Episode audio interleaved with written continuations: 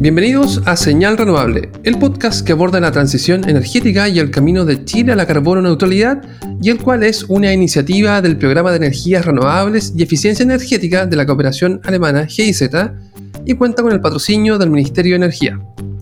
Mi nombre es Cristian Fuentes y seré su anfitrión en este nuestro tercer programa en el cual abordaremos cómo las empresas generadoras están enfrentando el desafío de la descarbonización y sus consecuencias y oportunidades, así como también veremos qué está ocurriendo en otros países en relación con este mismo tema. Para hablar sobre esto, hoy me acompaña Claudio Sebach, presidente ejecutivo de Generadoras de Chile, gremio que representa a 13 compañías que producen electricidad en nuestro país.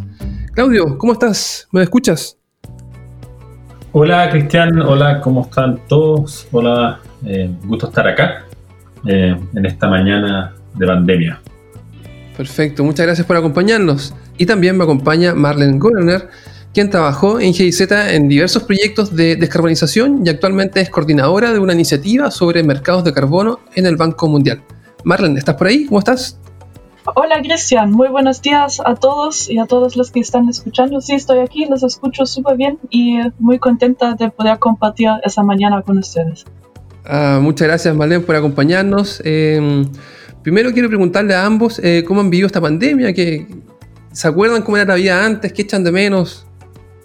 Dentro de todo he estado muy bien. Obviamente son desafíos nuevos que estamos viviendo. Siento que estamos haciendo un salto en digitalización, que es lo que rescato de, em, la pandemia. Pero claro, se echa mucho de menos eh, las juntas personales. Eh, no vía cámara solamente, con familia y amigos, una buena comida rica en un restaurante. No es lo mismo cuando llega en una cajita a la casa pero dentro de me siento muy afortunada que he estado bien de salud y eh, que estoy trabajando, cosa que ya hoy en día no es algo lamentablemente que todos pueden decir. Mm, Claudio, ¿y tú cómo lo has vivido? Bueno, yo diría muy parecido a Marlene. Eh, en primer lugar, obviamente, si uno tiene el, el, privilegio de poder estar con un techo, estar sano aún, y tener además un trabajo que, que, ha sido, especialmente en, este, en estos meses, extremadamente intenso, tal vez sea invisible, pero el hecho de que la electricidad siga fluyendo y llegue a los, a los hogares, a los hospitales, al fondo a, la primera necesidad que tiene, eh, que nos permite además comunicarnos, ha sido súper eh, intenso. Y además vivirlo encerrados en la casa, yo, además mis niños más chicos, tocó que eh, su profesora jefe estaba, dio, positivo en marzo, entonces nosotros estamos básicamente en cuarentenados desde el 13 de marzo. A Dios gracias, nadie de nosotros se enfermó, pero nos ha tocado muy de cerca. Además, empezar a, a, sentir personas muy cercanas, muy enfermos o incluso fallecimientos. Ha sido bien duro y lo que más se echa de menos, obviamente, eh, eh, es abrazarse con, con la familia, con, con los papás, con la gente más cercana y por otro lado, hay algo con Marlene que también compartimos, se echa mucho de menos salir a la naturaleza. Yo soy amante de la montaña, veo la cordillera de lejos, nevada, y, y, y, para qué decir los cerros que rodean a Santiago. Entonces uno de eso lo echa mucho de menos, salir a caminar con los niños. Ha sido, ha sido como digo, unos privilegiados si tienen las condiciones para bien, pero obviamente es muy angustiante este, este proceso sin, sin saber exactamente cuándo vamos a poder salir de acá. Claro. Y Claudio, tomándome un poco de lo que decías sobre eh, la operación de las empresas generadoras, ¿cierto? ¿Cómo ha sido esa, cómo ha impactado esta realidad a la empresa y también eh, cuáles pueden ser sus proyecciones ante una baja en la demanda que se ha notado estos meses? Bueno, la verdad es que em, uno puede decir que la energía eléctrica, que, que, que dentro de los consumos de la energía total de la sociedad no son el gran nivel, no es el principal consumo. Eh, el total de la energía que consume Chile, la energía eléctrica, es el 22%. La gran parte del consumo del país está más vinculado a los, a los derivados del petróleo, como el transporte y, otros usos. Eh, para las industrias, que esos probablemente han tenido caídas más fuertes. La electricidad, si tú lo piensas en las casas o en, las en, los, usos principales, eh, sigue siendo muy necesaria. O sea, en las casas, la, luz, los artefactos, la lavadora, la secadora o, la, plancha. Bueno, no sé si nadie está planchando su camisa hoy por hoy, no tiene un sentido, pero, pero sí el microondas eh, o calentar el agua. Es poco en general lo que se usa electricidad, por lo tanto se ha mantenido ese consumo relativamente estable. Em, Las industrias obviamente han caído, ¿para qué decir el comercio ha caído muy fuerte? Eh, y en general hemos visto una caída del consumo de energía eléctrica no, no, no ha sido tan grave eh, en términos de menor consumo, ha caído como un 6% o algo así, en lo más, el momento más, la caída más pronunciada fue como el 9%, pero claramente eh, eso es solamente lo que las generadoras producen. A su vez, de ahí tiene que ir hacia, hacia las ciudades. Y eso finalmente se, ahí sí ha habido dificultades. Pero a nivel de generadoras, tenemos claro que tenemos un servicio esencial que cumplir y uno ha visto cómo los equipos humanos de trabajo han mantenido operando las centrales eh, y sacando todo para mantener los centros de control y todo operando dentro de las condiciones que exigen, ¿no cierto?, la distancia social, el cuidado, etc. Eh, Claudio, y hablando un poquito de lo que está ocurriendo en las discusiones del gobierno, los parlamentarios, donde el Ministerio de Hacienda, por ejemplo, está impulsando medidas de reactivación y también hay personas y grupos, eh, eh, instituciones que piden que esa reactivación sea sostenible, incluso entiendo que tú has participado en una campaña para reunir firmas online. Eh, ¿Sientes que eso está ocurriendo? ¿Veremos en Chile una reactivación sostenible? ¿Crees tú? Bueno, obviamente en el sector energía eléctrica es un sector que, es parte esencial de la, de, la, de la, transición energética que ya veníamos viendo. Entonces, nosotros, como tú bien dices, junto con un grupo de gente hemos sido parte de, un, de la redacción de un llamado y una declaración eh, en pro de, que, de, que, la pandemia no hipoteque nuestro gran, gran desafío de humanidad, que es el cambio climático finalmente, y la posibilidad de que eh, la inversión en energías renovables, que es la inversión que están desarrollando las empresas de generación eléctrica hoy, por hoy, los, proyectos que están tanto en construcción como los proyectos que están en, todavía en evaluación ambiental y desarrollo, eh, van a ser pilar fundamental para eh, salir después de la, de la, pandemia. Por un lado, generando empleo, eh, por otro lado, generando inversión y, y, obviamente también siendo un aporte a a los desafíos pendientes que tenemos en materia de equidad, donde la, electricidad eh, puede ser una oportunidad también para descontaminar eh, ciudades del, centro-sur de Chile en el mediano plazo. Em, pensemos en la, la reactivación sostenible, va a tener que tener una mirada en temas como la electromovilidad o el reemplazo de la leña no sostenible en el sur. Entonces, por eso creemos que es fundamental eh, tener esta mirada de que, de que no son contradictorios una reactivación con una reactivación sostenible y así lo han entendido en el mundo entero los, muchos gobiernos, muchas industrias y obviamente la electricidad emerge como una tremenda oportunidad de ser parte de eso y que aborde no sé, la, la dimensión social, la dimensión ambiental y la dimensión económica. Y yo siento que al menos en el sector de energía eléctrica eso está ocurriendo de lleno y obviamente queremos seguir eh, pudiendo que la pandemia no impacte, hipoteque finalmente llamémoslo, aplanar la curva climática, como lo han dicho algunos. Claro. Marlen, entiendo que en Alemania el gobierno ha impulsado un gran programa de reactivación que va a incluir criterios de sostenibilidad. ¿Tienes, ¿Nos puedes contar un poco más? ¿Sabes de qué se trata? Em, claro que sí, pero primero tal vez quería comentarles que a nivel, eh, esa discusión se está llevando a cabo básicamente en todo el mundo y hay un dato bien interesante que les quiero compartir que es el Climate Action Tracker. Eh, generalmente se conoce porque eh, hace una evaluación, digamos, de, los NDCs, de los compromisos de los países ante el Acuerdo de París, para evaluar si son lo suficientemente ambiciosos para llegar a las metas de 2 grados o 1.5 grados que deberíamos eh, apuntar en el, bajo el Acuerdo de París. Y ahora en la crisis, ellos hicieron todo un trabajo analizando paquetes de reactivación post-COVID-19 y llegan a, hicieron unos cálculos que dicen que deberían aumentar un 1.2% del PIB las inversiones verdes y disminuir a la vez un 0.4% del PIB las inversiones en combustibles fósiles, eso a nivel global. Y así uno podría alcanzar esta en línea con la meta de 1.5 grados del Acuerdo de París. Les recomiendo revisar el estudio porque salen buenas prácticas y malas prácticas de diferentes países, también de em, implementaciones de políticas públicas que son más antiguas que ahora la pandemia, pero es muy interesante de revisar y lo que también destaca es que el sector de energía puede y debe liderar eh, estas acciones porque son los que por lejos tienen el mayor impacto, tanto en infraestructura, tecnologías nuevas y eficiencia energética. Em, en Alemania también eh, hay, ya fue publicado un gran paquete de reactivación. Ya Alemania lleva un poco más avanzado en la pandemia que Chile, entonces eh, empezó antes y ya están más pensando en la reactivación que lo que podemos actualmente hacer aquí en Chile todavía.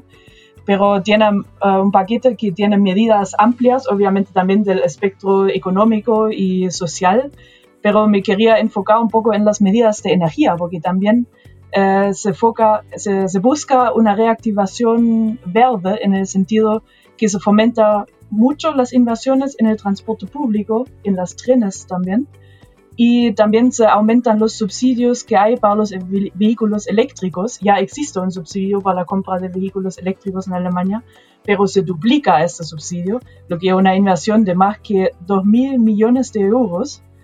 También se eh, va a invertir más que 2.000 y medio de millones de, de, euros en nueva infraestructura de carga para poder cargar esos vehículos eléctricos también.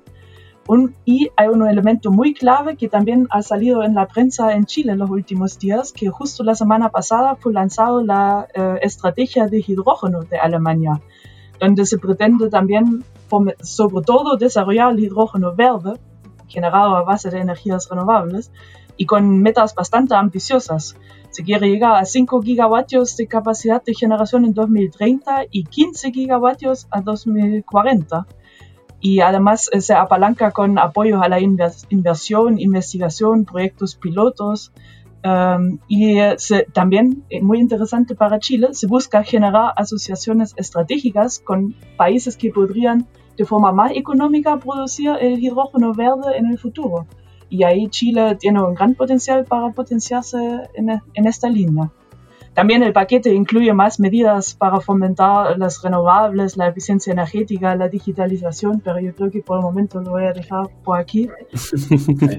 Oye, lo que pasa es que, y eso, eso es súper importante, aprovechando este podcast, es que la, la, emergencia tanto climática como la, la pandemia nos permite mirar eh, y hacer una distinción más clara entre energía y electricidad.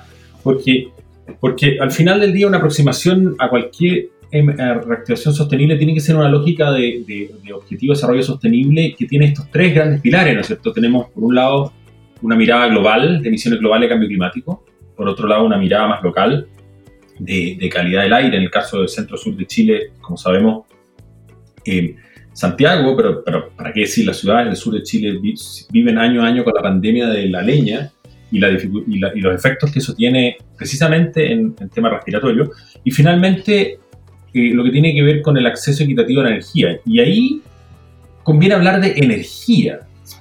uno tiende a pensar que la electricidad, que puede ser producida con renovable, es un elemento importante de energía, pero es muy menor.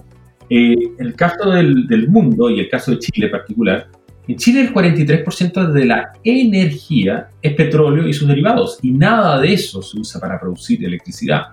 El 20% de la energía chilena es leña y biomasa, que tampoco se producen para producir electricidad. Entonces, si uno mira las energías renovables para producir electricidad y las pone en el contexto global de la energía en Chile, el 4,5% de hidroelectricidad, el 0,8% de energía solar y el 0,8% de eólico. O sea, estamos hablando que en suma las renovables para producir electricidad dentro de la energía total nos suman más del 7%. El 74% de la energía, de la, energía base que tenemos, eh, no renovable, em, es fósil. Entonces, creo que, creo que eh, tendemos a centrar demasiado la conversación en cuando miramos energía en electricidad y olvidamos que más de un tercio del consumo energético de Chile y del mundo es el transporte.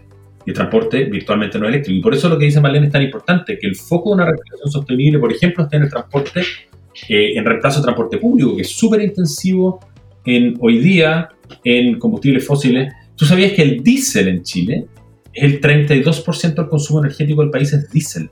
La energía eléctrica es el 20%, estamos hablando de más de un 50% más de la energía. Entonces, em, creo que no, no podemos olvidar eso como radar.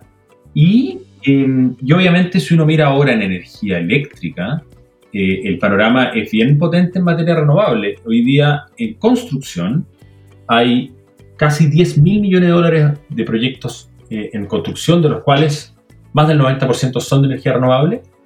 Y en evaluación ambiental hay cerca de 20 mil millones de dólares en evaluación ambiental en 250 proyectos por 13.200 megawatts y de esos el 99% son de energía renovable. Entonces el sector eléctrico, claro, está haciendo una transición a renovables, pero el desafío va a estar en cómo eh, hacemos que los otros sectores, la industria no eléctrica, el consumo de, transporte, pase a aprovechar la oportunidad que tenemos de descarbonizar, o sea, des CO2 y sacar CO2, y por otro lado aprovechar también de dejar de quemar, yo diría, y vuelvo sobre el punto de la leña, eh, que es la principal fuente de energía de los hogares de Chile, eh, que es la principal fuente de contaminación de Chile.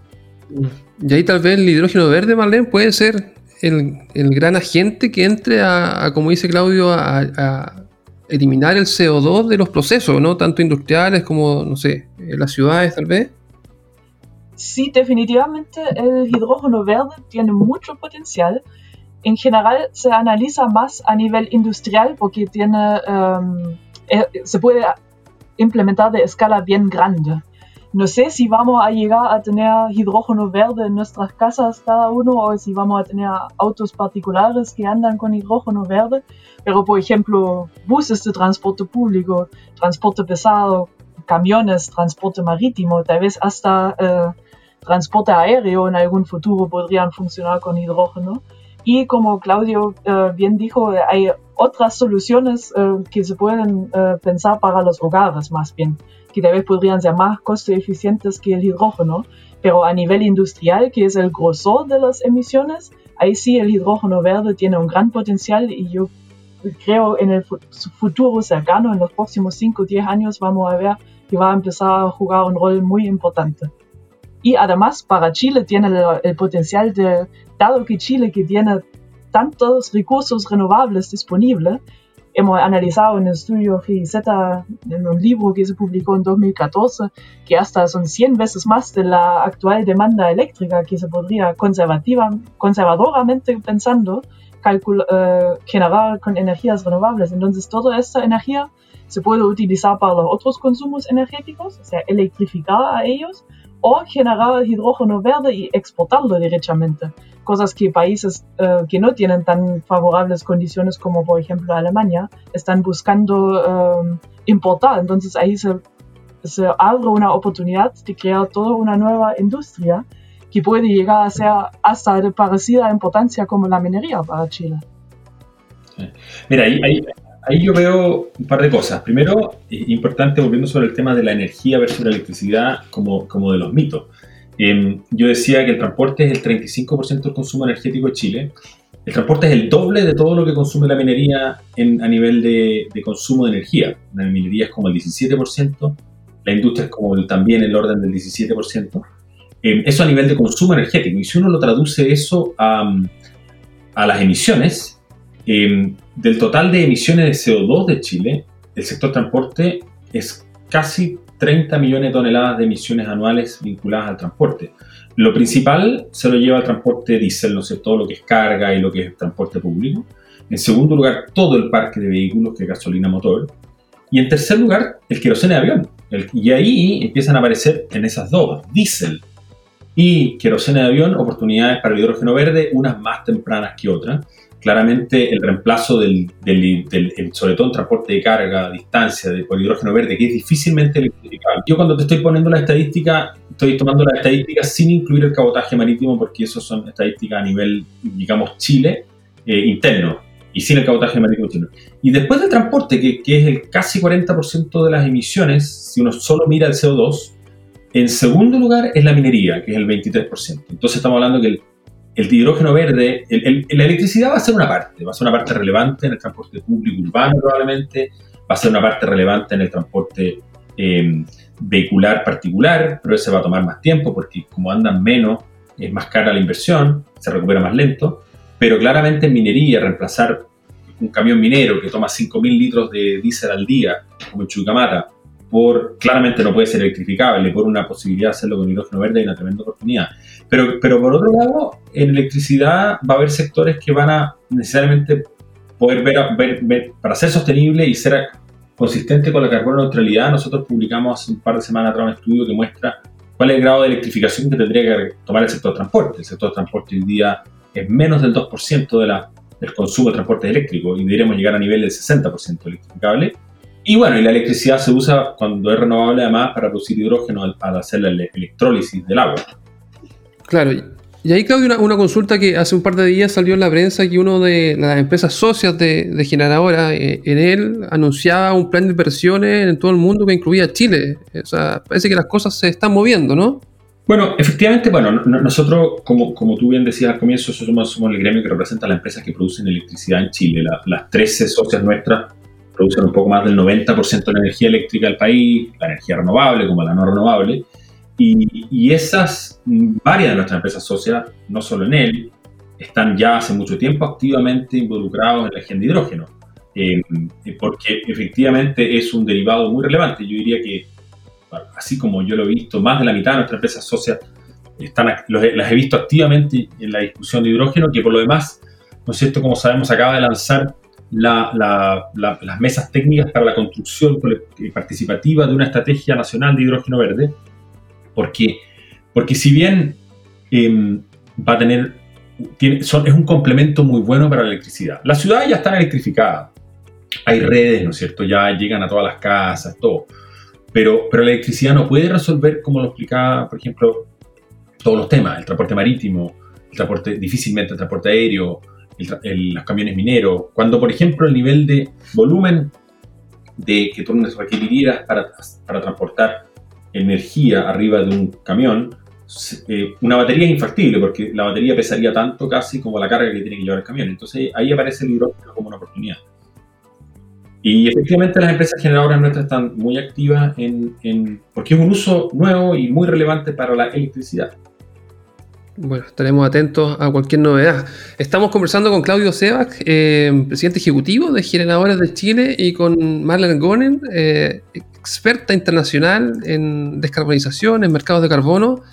Y eh, yo sé que ustedes se conocen de antes, de muchos años, los dos relacionados con el, sector energético, pero sé que también participaron en las mesas de descarbonización, que fue como la antesala al acuerdo para que Chile dejara de tener centrales a carbón, ¿cierto? Eh, quiero preguntarles cómo fue ese proceso, Marlene, cómo, cómo fue tu participación, de qué se trató y si nos puedes contar un poco cómo fue la conversación para llegar a este acuerdo voluntario que fue un ícono eh, puesto como ejemplo en todo el mundo.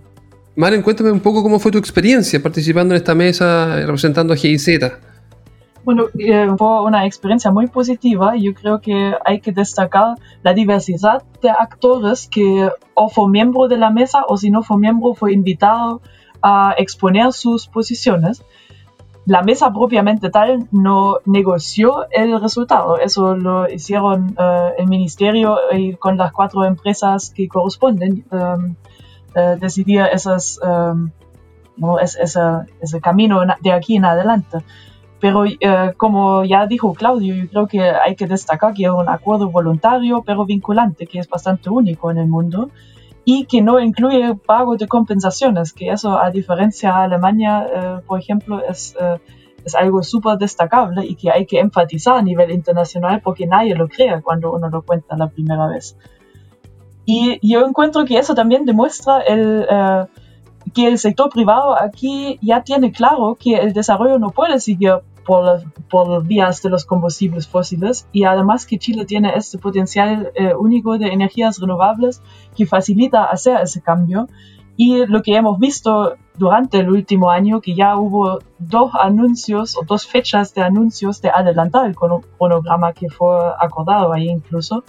Um, entonces se, se, demuestra que realmente las empresas están comprometidas y Um, tal vez vamos incluso a ver antes del 2040 que se cierra la última central a carbón en Chile. Esa sería mi esperanza. ¿Y comparte esa esperanza, Claudio?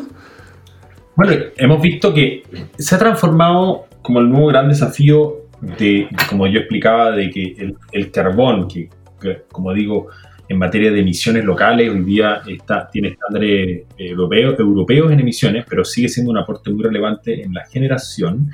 Ya em, va a ir decreciendo en el tiempo en su participación en la generación. Cumple todavía un rol muy relevante en la seguridad del sistema, porque, porque obviamente, por un estudio que sacamos hace dos años atrás, nos muestra que al 2030 la, por primera vez en nuestra historia la primera fuente de generación va para ser, ser la energía solar fotovoltaica principalmente, y por lo tanto, em, como es obvio, como no hay sol de noche, em, necesitamos complementos a esa, esa capacidad, el, viento también va a jugar un rol muy relevante, entonces el carbón a medida que va saliendo va empezando a jugar un rol de complemento y ya deja de ser el rol central que tiene hoy. Como tenemos además, hemos vivido ya 10 años de escasez hídrica, porque hasta, hasta hoy la principal fuente de energía renovable es la hidroelectricidad, y ahí los, sobre todo la, capacidad de los embalses juega un rol muy relevante en el complemento, estamos jugándonos a que, a que esta transición tiene que ir ocurriendo de modo tal de mantener la seguridad y suficiencia de suministro, sin además afectar los costos de manera relevante del sistema. Eh, como dice Marlene, a diferencia de Alemania, nosotros no, no, no, hay una compensación, entonces los costos de la economía y del sistema lo van a absorber los propios actores. Y ahí eh, empieza a parecer que la restricción más, más compleja para el retiro es la transmisión. Lo, lo, vemos porque las principales fuentes renovables están en lugares alejados y, y entonces va a implicar construir nueva capacidad de líneas del norte grande eh, y, y, y, eso implica más que duplicar la capacidad actual y eso tiene desafíos de sostenibilidad no menores en materia de comunidades. Chile es un país flaco, entonces las líneas tienen pocos lugares por donde pasar, de norte a sur. Y Alemania lo ha vivido muy parecido. Alemania tiene restricciones en la construcción de energía, de, líneas de transmisión. Eh, y, en realidad es el gran tema de la energía renovable, ya no es la velocidad y capacidad con la que construimos nuevas plantas de generación, sino que las restricciones empiezan a ser dos. Una es la flexibilidad, o sea, la capacidad de complementar la, variabilidad de la fotovoltaica y, y eólica. Y eso se resuelve con una serie de mecanismos que podemos hablarlo después. Y lo otro es la transmisión, la capacidad de traer energía de lugares nuevos desde donde antes no la traíamos y, reemplazar obviamente la capacidad y la seguridad de la transmisión que hoy día está. Eso es una red que hay que cambiar, eso no se cambia a la velocidad eh, ni de la noche a la mañana, porque son verdaderos caminos eléctricos que recorren el país. Yo, diría que efectivamente eh, el proceso que, que iniciamos hace algunos años ya Em, es un proceso que nos, obviamente nos llena de orgullo por la posibilidad de poder ser un aporte tan significativo a la transición energética. Chile es el primer país emergente del mundo de tomar una decisión en esta línea. Em, y, tal vez como, no es que quiera competir con los alemanes, pero como gran diferencia de Alemania es que además en nuestro caso, dado un país emergente, no tenemos los recursos que puso Alemania eh, para inyectarle como, como, como, como compensación por esto. Tenemos la obviamente gran ventaja que, que, en Chile no tenemos producción, o virtualmente no tenemos producción propia de carbón. Pero, em, pero claramente lo que veíamos era lo siguiente. Chile es un país que tiene un enorme potencial de energía renovable. Chile es un país que tiene em, apertura a la innovación, a la inversión extranjera. Entonces hay muchas empresas que en Chile son muy competitivas en nuestro mercado. Y eso mostraba que la, la tecnología que estaba llegando a Chile y que estaba empezando a ser la más posible y emergente para reemplazar las actuales fuentes, que por lo demás el carbón en nuestra matriz está porque, porque es una fuente energética que da confiabilidad, seguridad de suministro, y hay una serie de razones por las cuales además se puede localizar más cerca de los consumos principales, eh, la energía renovable está mucho más dispersa en el territorio.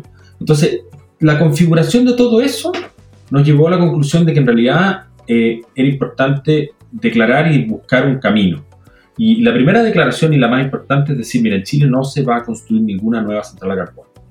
Em, que eso fue, ¿no es cierto?, en enero del 2018, em, con el exministro Rebolledo, con el exministro Marcelo Mena, y, y, donde, eso es lo primero. Y lo segundo es que tenemos que sentarnos a ver cómo, y, Alemania fue muy sincrónico, casi al mismo tiempo que Chile, eh, de manera participativa, a evaluar ¿Cómo vamos a salir del carbón que hoy día tenemos? Que tiene un rol, como sabemos, casi el 40% de las generaciones a carbón y, tiene un rol en la seguridad de, de suministro muy relevante.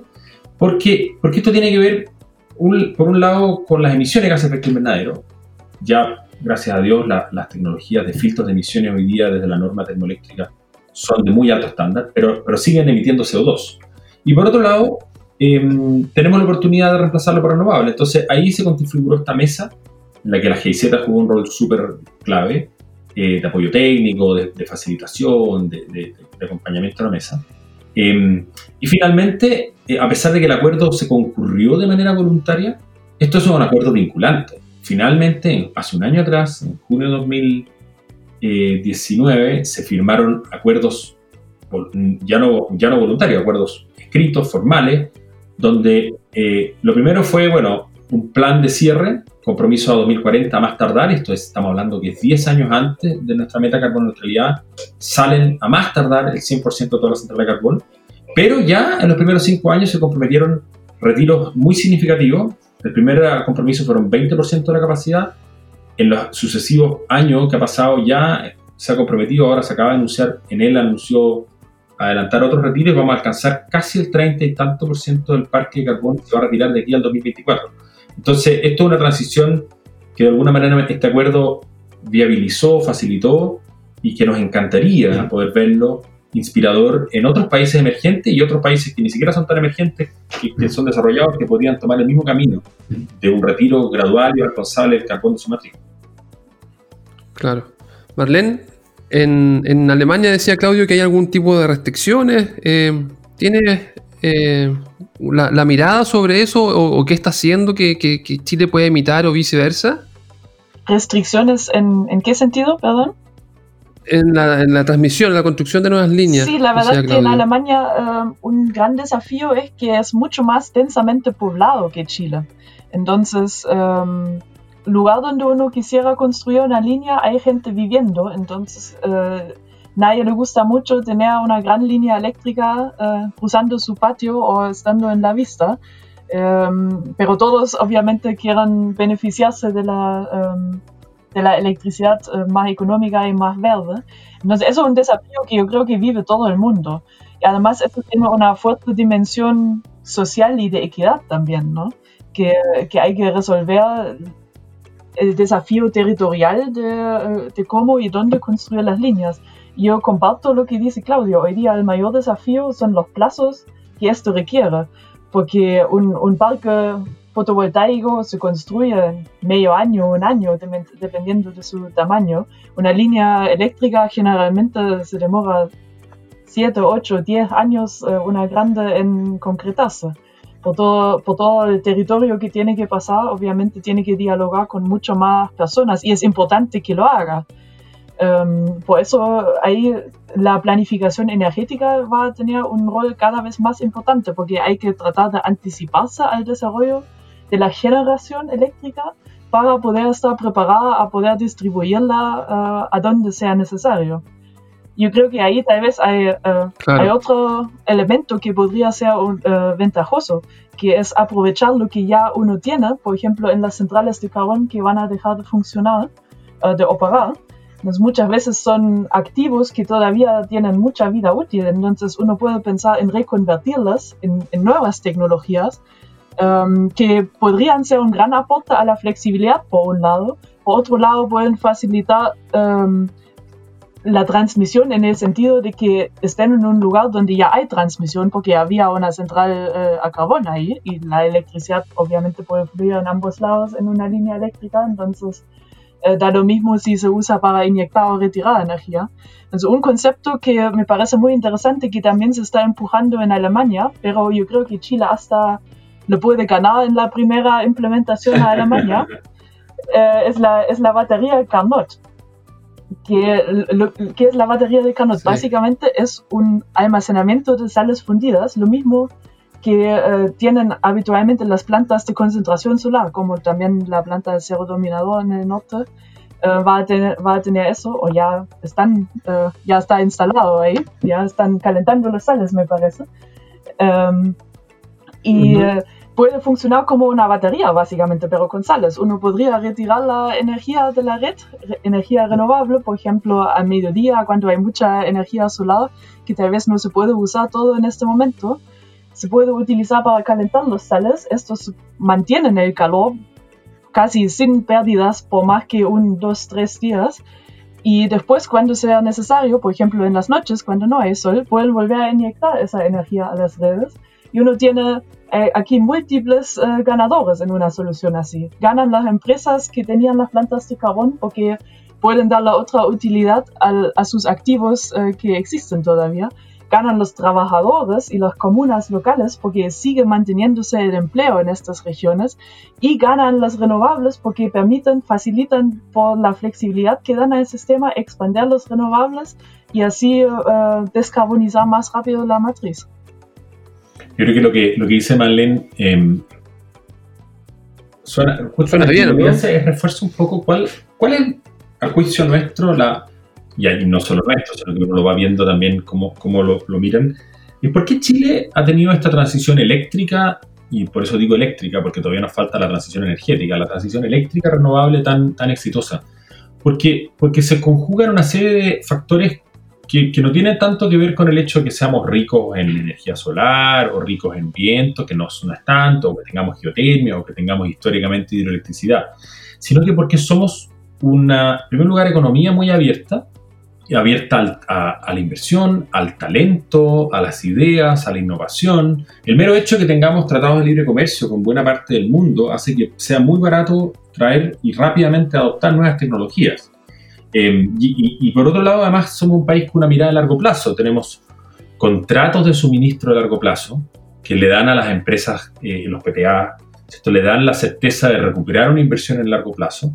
Tenemos calidad regulatoria que históricamente hemos tenido, ¿no es cierto?, 20, 30 años de donde se le da a las empresas, es que es muy parecido a las razones porque somos un país minero, es porque como son inversiones muy relevantes, las empresas buscan hacer esta inversión eh, y luego recuperar esta inversión en el largo plazo. Entonces, la conjunción entre apertura de la innovación y la inversión y el talento, la competencia, la mirada a largo plazo a través de la licitación y la política, hace que las soluciones eh, eh, eh, innovadoras que, son las que van entregando estas respuestas, como la que describe la Marlene, en el caso, van dando la mejor solución. Y por eso es tan relevante que la regulación dé señales claras y adecuadas a la inversión en flexibilidad, que se llama. Eso significa la, la señal de poder invertir y poder operar con la mejor tecnología imaginable que dé flexibilidad al sistema.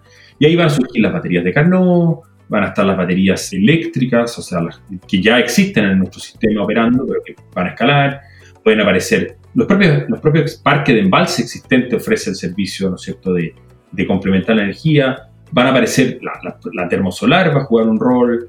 Y eh, hay un tema que no hemos hablado, pero tiene que ver con los usuarios. O sea, la demanda, en la medida que podamos transitar hacia unas redes más digitales con mayor información en línea digital, la demanda de energía también va a jugar un rol en ofrecer esa flexibilidad en decir, mira, sabes que más yo me, adapto en línea al consumo por el, por el precio que tiene la energía en un momento del tiempo en línea, literalmente.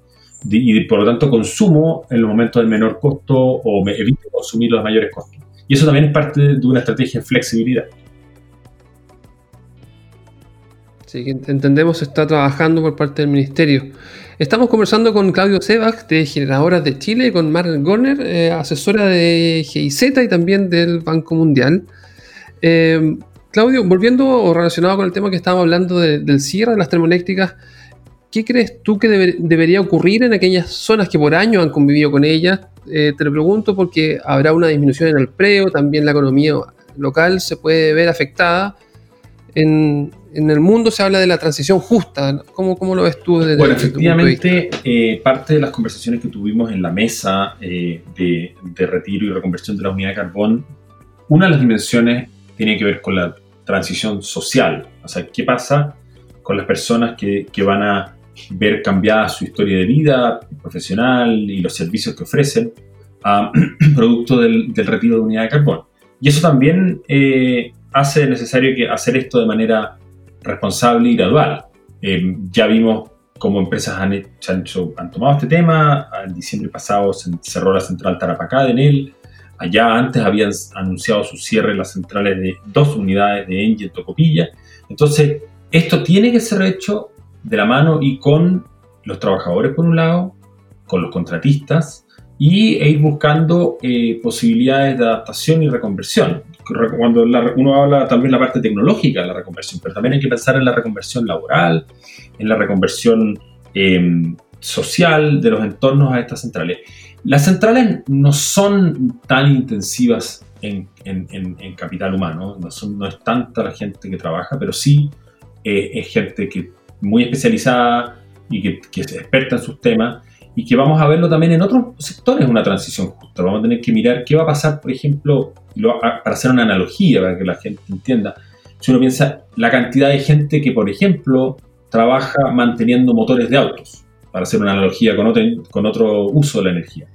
Eh, cuando entre la electromovilidad, eh, ahí también va a, va a vivirse una transición laboral. Entonces, uno de los temas centrales que tenemos que abordar es el reentrenamiento eh, y la capacitación. Y ahí, ahí también hay una experiencia internacional y también nacional relevante. Cómo trabajamos para que las personas puedan adaptarse a las transformaciones y que no sea un impedimento, sino que sea una oportunidad de, reconversión laboral, recapacitación y poder eh, abordar nuevas tecnologías.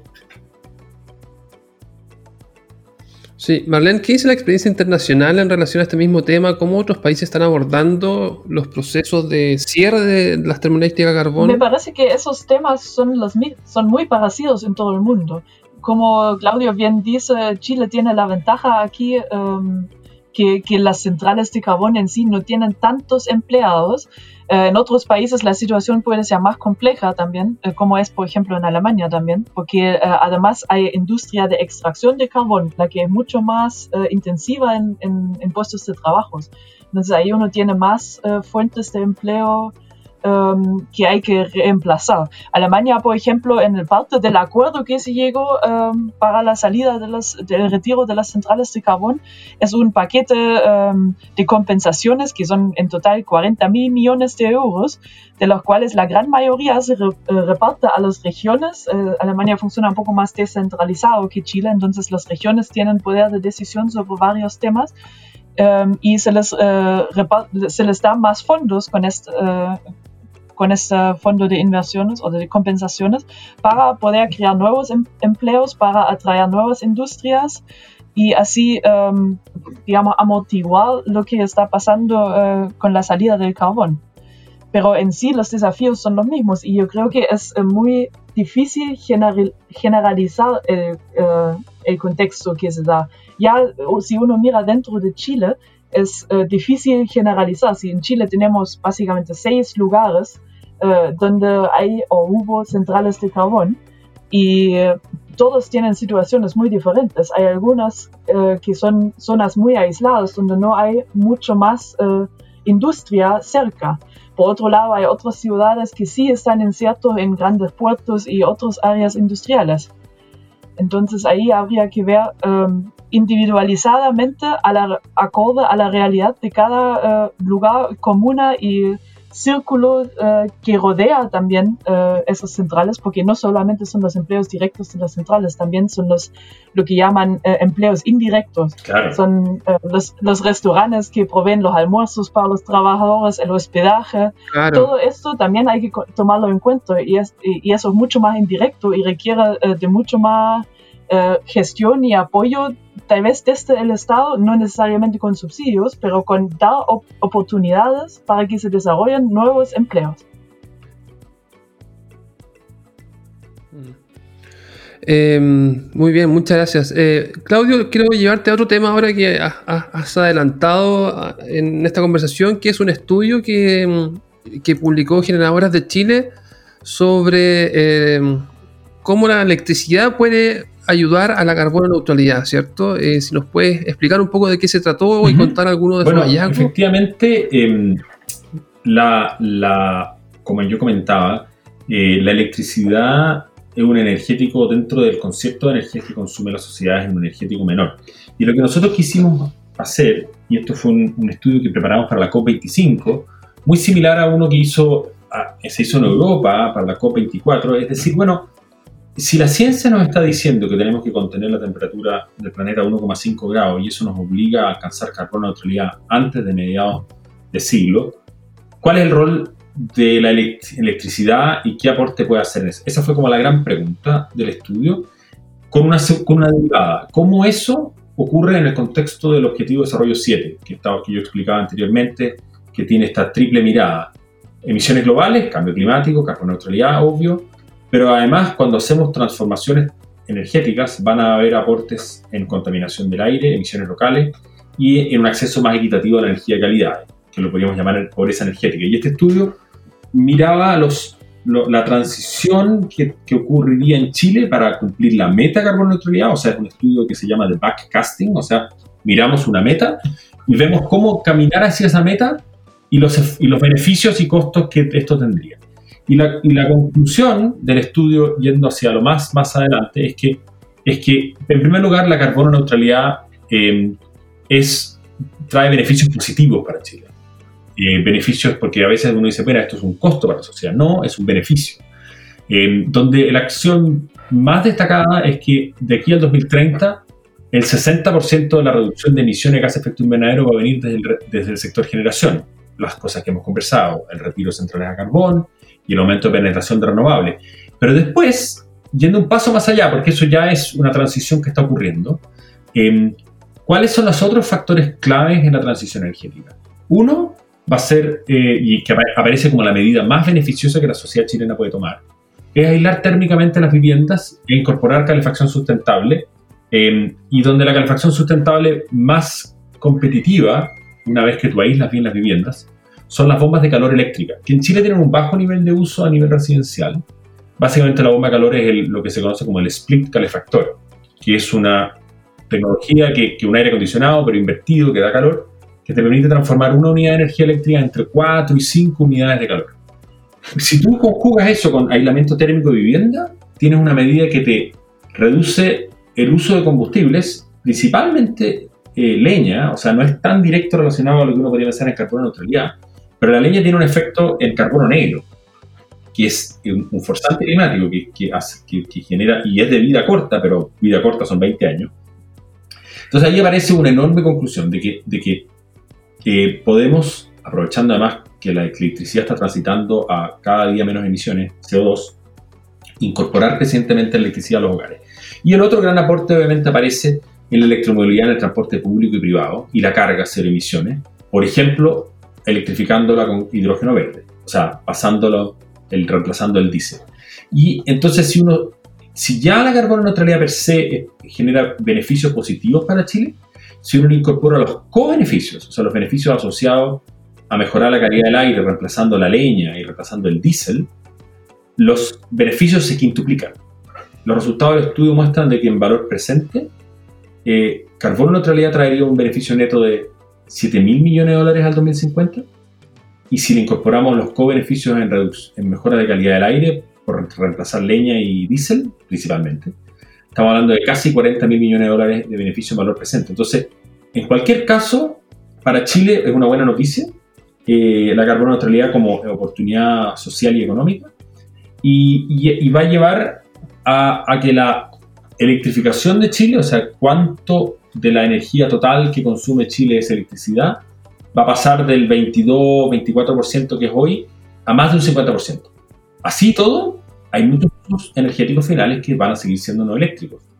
Y eso probablemente van a ser usados con el hidrógeno verde u otros. Pero además, una cosa que es muy interesante, y esto es muy intuitivo, es que el estudio concluye de que más electricidad es menos energía. De hecho, para llegar a carbono neutralidad, vamos a tener que reducir nuestra demanda de energía como país en un 30%. Con respecto de una línea base, o sea, con respecto a que si no buscamos la carbono neutralidad. Y reducir el consumo de energía em, va a aumentar el consumo de electricidad en un 24%. ¿Por qué? El mejor ejemplo siempre es fácil de entender, por ejemplo, un auto eléctrico o un bus eléctrico. Un auto, cuando tú usas benzina, el 85% de la energía que hay en la benzina se va en calor. Por eso un auto tiene, un radiador y emite calor y tú tocas el capó de un auto un auto es muy caliente. Un auto eléctrico, la batería a la rueda, transforma casi un 80% en movimiento. O sea, pierde muy poca energía, pero además en un auto eléctrico, tú cuando frenas, regeneras, o sea, recuperas parte de la energía que el auto tiene en movimiento y vuelves a recargar la batería. Entonces, en vez de perder un 85% en calor, un auto eléctrico gana mucho en eficiencia energética, muchísimo. Y esa es la oportunidad que nos lleva a que consumir menos energía, generar menos emisiones de gases de efecto invernadero al nivel de alcanzar la carbono neutralidad y dejar de usar leña o diésel principalmente en, como energéticos que generan altos niveles de contaminación en las ciudades del centro sur de Chile, es un triple impacto que nos podría alcanzar la carbono neutralidad y esto es en síntesis los resultados de este estudio que está disponible eh, eh, en nuestra página web en, generadoras.cl.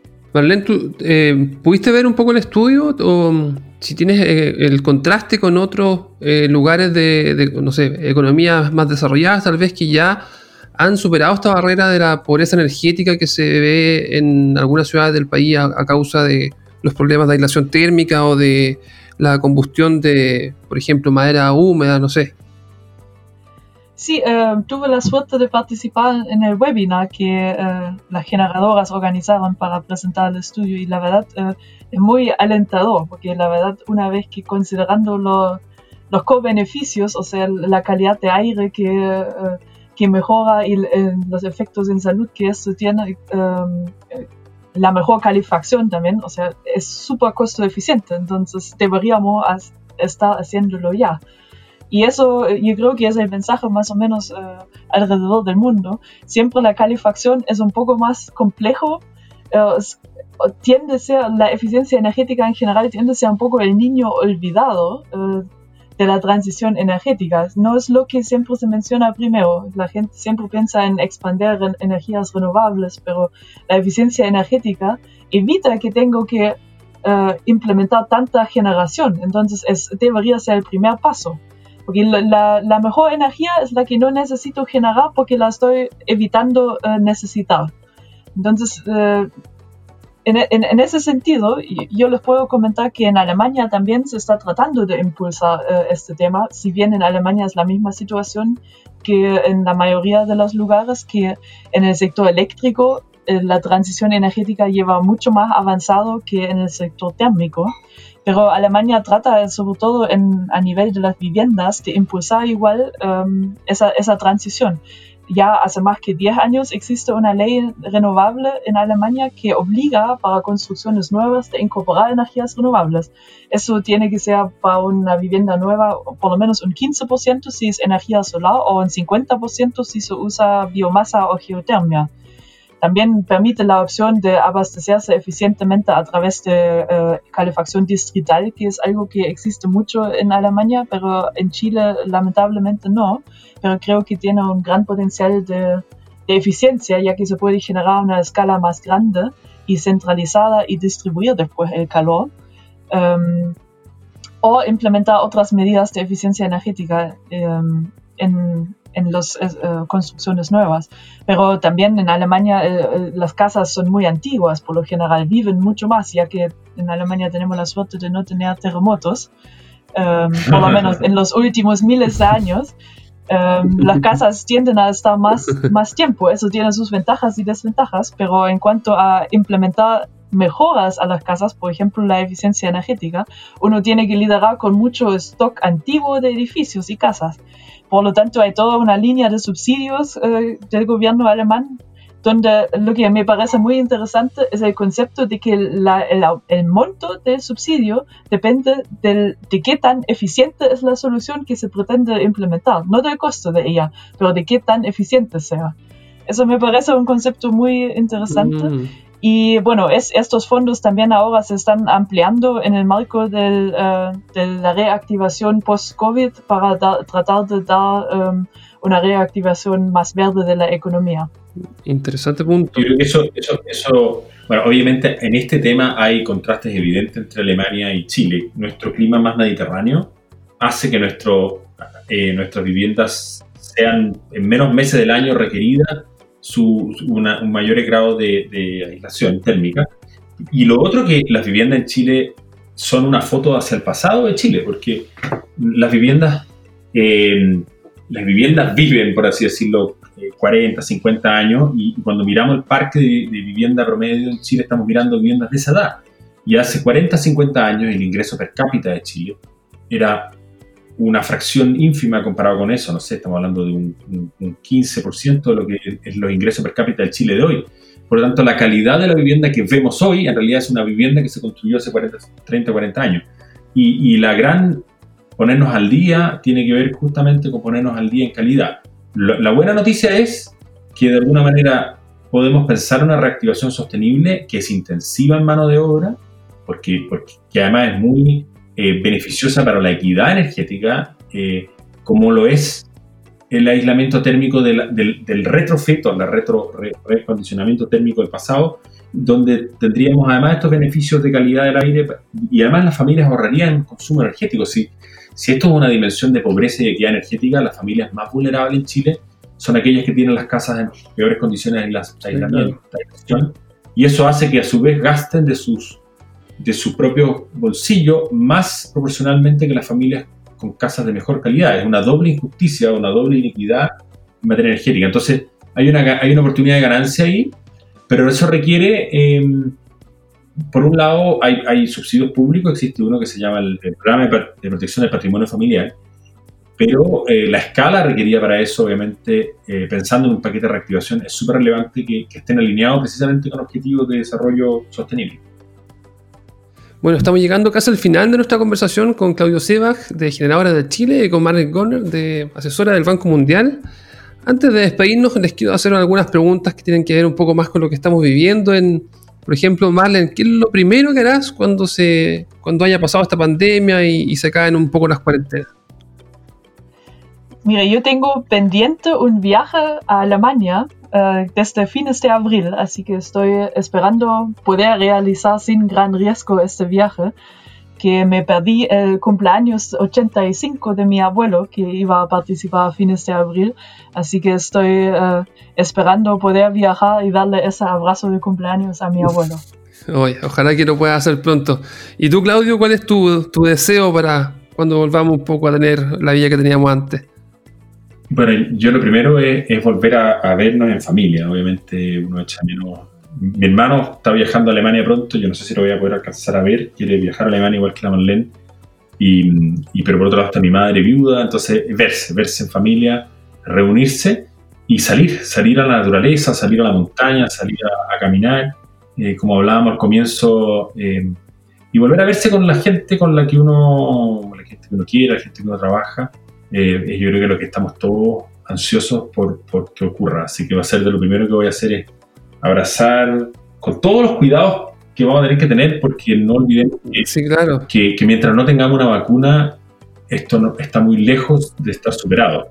Pero sí, ojalá poder eh, tener momentos de encontrarse. Y reencontrarse implica, por ejemplo, salir a la naturaleza, uno puede encontrarse manteniendo cierta distancia social. Sí, claro. Bueno, eh, a todos nos ha pasado que han sido meses un poco de aislamiento, ¿cierto? A pesar de, la, de, que la tecnología nos ayuda a estar conectados, siento que uno ha tenido más tiempo para pensar, para estar con, sí mismo. Eh, y, no sé, le he preguntado a, otros a otros invitados si han tenido algún tipo de descubrimiento, alguna recomendación que nos quieran hacer y le pregunto lo mismo a ustedes. Marlen, ¿has descubierto algo que nos quieras acompañar que pueda ser interesante? Sí, de hecho, yo por fin he tenido el tiempo de leer un libro que tenía pendiente eh, hace tiempo. Y el libro se llama Que mi gente vaya hacia surf.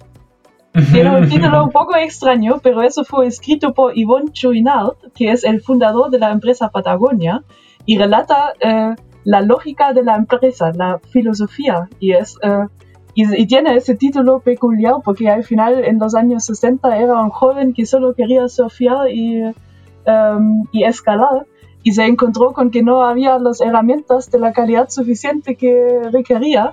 Entonces se vio en la necesidad de, de producirlas él y venderlas y así mantenía su estilo de vida y a base de eso, siendo como un poco un empresario forzado, desarrolla esa filosofía de la marca que es muy enfocada en, sostenibilidad y generar el menor impacto uh, al medio ambiente y al planeta posible y crear productos de calidad. Yo lo encuentro eh, muy recomendable, muy entretenido de leer y eh, eh, ojalá que sea un ejemplo para muchas empresas más.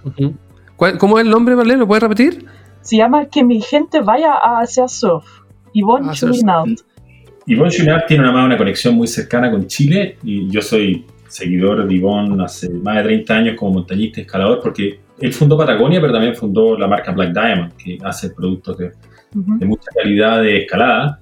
Y él su mejor amigo era Douglas Tompkins, y él era jefe de la Chris Tompkins, la, la, señora de Doug. Y por lo tanto ellos en la década del 60 hicieron un viaje con tablas de surf y una combi desde California hasta la Patagonia, recorriendo las costas y finalmente escalaron el monte Fitzroy. Entonces, eh, él además es inspirador y una de las empresas, es una empresa B, de una de las más significativas del mundo, un inspirador del mundo, del, del mundo sistema B, donde yo he estado también muy involucrado en Chile.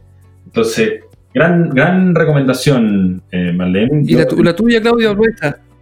No, yo la envidio porque yo, en mi caso, yo tengo cinco niños, entonces la verdad que encontrar espacio para vivir, que no sea leerles cuentos en las noches a los niños más chicos, eh, es exactamente igual a cero. Pero dicho lo anterior, eh, no, yo, recomiendo mucho dos do libros. Uno, si quieren hablar de energía, eh, el año pasado nos acompañó en Chile, vino, vino Barun Sivaram, que es un, joven de, PhD de Oxford que tiene un libro que se llama Taming the Sun, que se puede comprar online, eh, que habla sobre justamente cómo el sol puede ser el gran elemento transformador de la energía del planeta y resolver todos estos temas que hemos estado hablando hasta ahora. Eso como uno, libro, y, y yo siempre recomiendo, a propósito que a, ayer fue eh, el Huetripantu, el Año Nuevo Mapuche, y el Año Nuevo para, para varios pueblos indígenas, de, de, de, no solamente del hemisferio sur, sino también del hemisferio norte.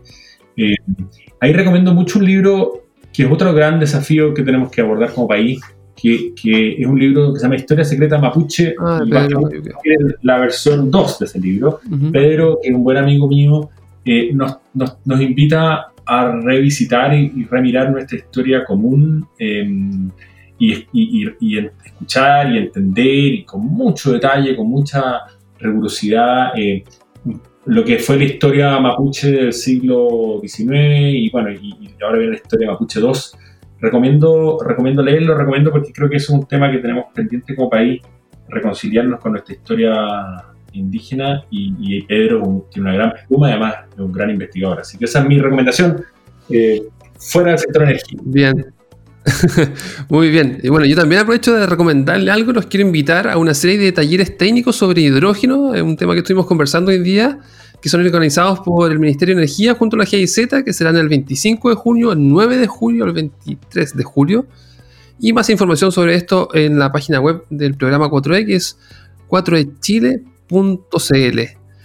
Eh, bueno, estamos llegando así al final de esta conversación que ha estado eh, muy entretenida. Quiero agradecer a Marlene y a Claudio su presencia, su, sus ganas y que se nota en, en, en, cómo, en lo que hablan del conocimiento y, lo que, y los trabajos que están haciendo. Así que, eh, Marlene, muchas gracias. No sé si quieres comentar algo al cierre. Muchas gracias, ¿no? Yo creo que tenemos lo suficiente material para hacer otro capítulo y ahí podemos eh, tal vez hablar de los precios de carbono un poco más, eh, que otro sí. tema muy atingente que me apasiona mucho. De todas formas, muchas gracias Marlene. ¿Y tú, Claudio, quieres comentar algo? Yo, bueno, primero agradecerte porque pocas veces me, me encuentro con gente que pronuncia bien mi apellido, Sebach, Sebach y no otras cuestiones, así que eh, partimos, partimos bien la conversación. Bueno, gracias. Y, y también me, me encantaría eh, profundizar más en la, en la oportunidad que tenemos en, en, las transformaciones del uso de la energía. Yo creo que hemos hablado harto, hoy día hablamos harto de renovables, de partir el carbón, hablamos algo de contaminación, pero creo que si hay algo que, nos, que, me apasiona hacia adelante es cómo vamos a hacer la transformación de cómo usamos la energía y se viene los, la reforma de la distribución, cómo usuarios podemos, vamos a poder decidir, qué podemos hacer. Eh, creo que podemos ahí profundizar porque finalmente al final del día el gran sueño final es que abordemos conjuntamente el desafío climático, abordemos eh, el desafío ambiental que tienen nuestras ciudades, eh, sobre todo el sector sur de Chile, y, y obviamente, y para qué decir, la dimensión de equidad que tiene esto para, la, para, los chilenos. Yo creo que ahí tenemos todavía mucho más que contar en, en áreas que, que, tienen que ver con el uso de la energía en la sociedad. Bueno, tendremos que hacer más capítulos entonces con, con ustedes para poder seguir profundizando en esos temas que ciertamente son muy interesantes. Eh, ahora sí llegamos al final, agradezco a Claudio y a su compañía en este capítulo. Yo también aprovecho de despedirme. Mi nombre es Cristian Fuentes y nos puedes contactar a través de nuestra cuenta de Twitter, la cual es 4e-chile, arroba 4e-chile. Y les pido que compartan este programa entre sus contactos para sumar a más personas a esta señal renovable. Por favor, cuídense, que es una de nuestras casas. Eh, muchas gracias y nos escuchamos muy pronto.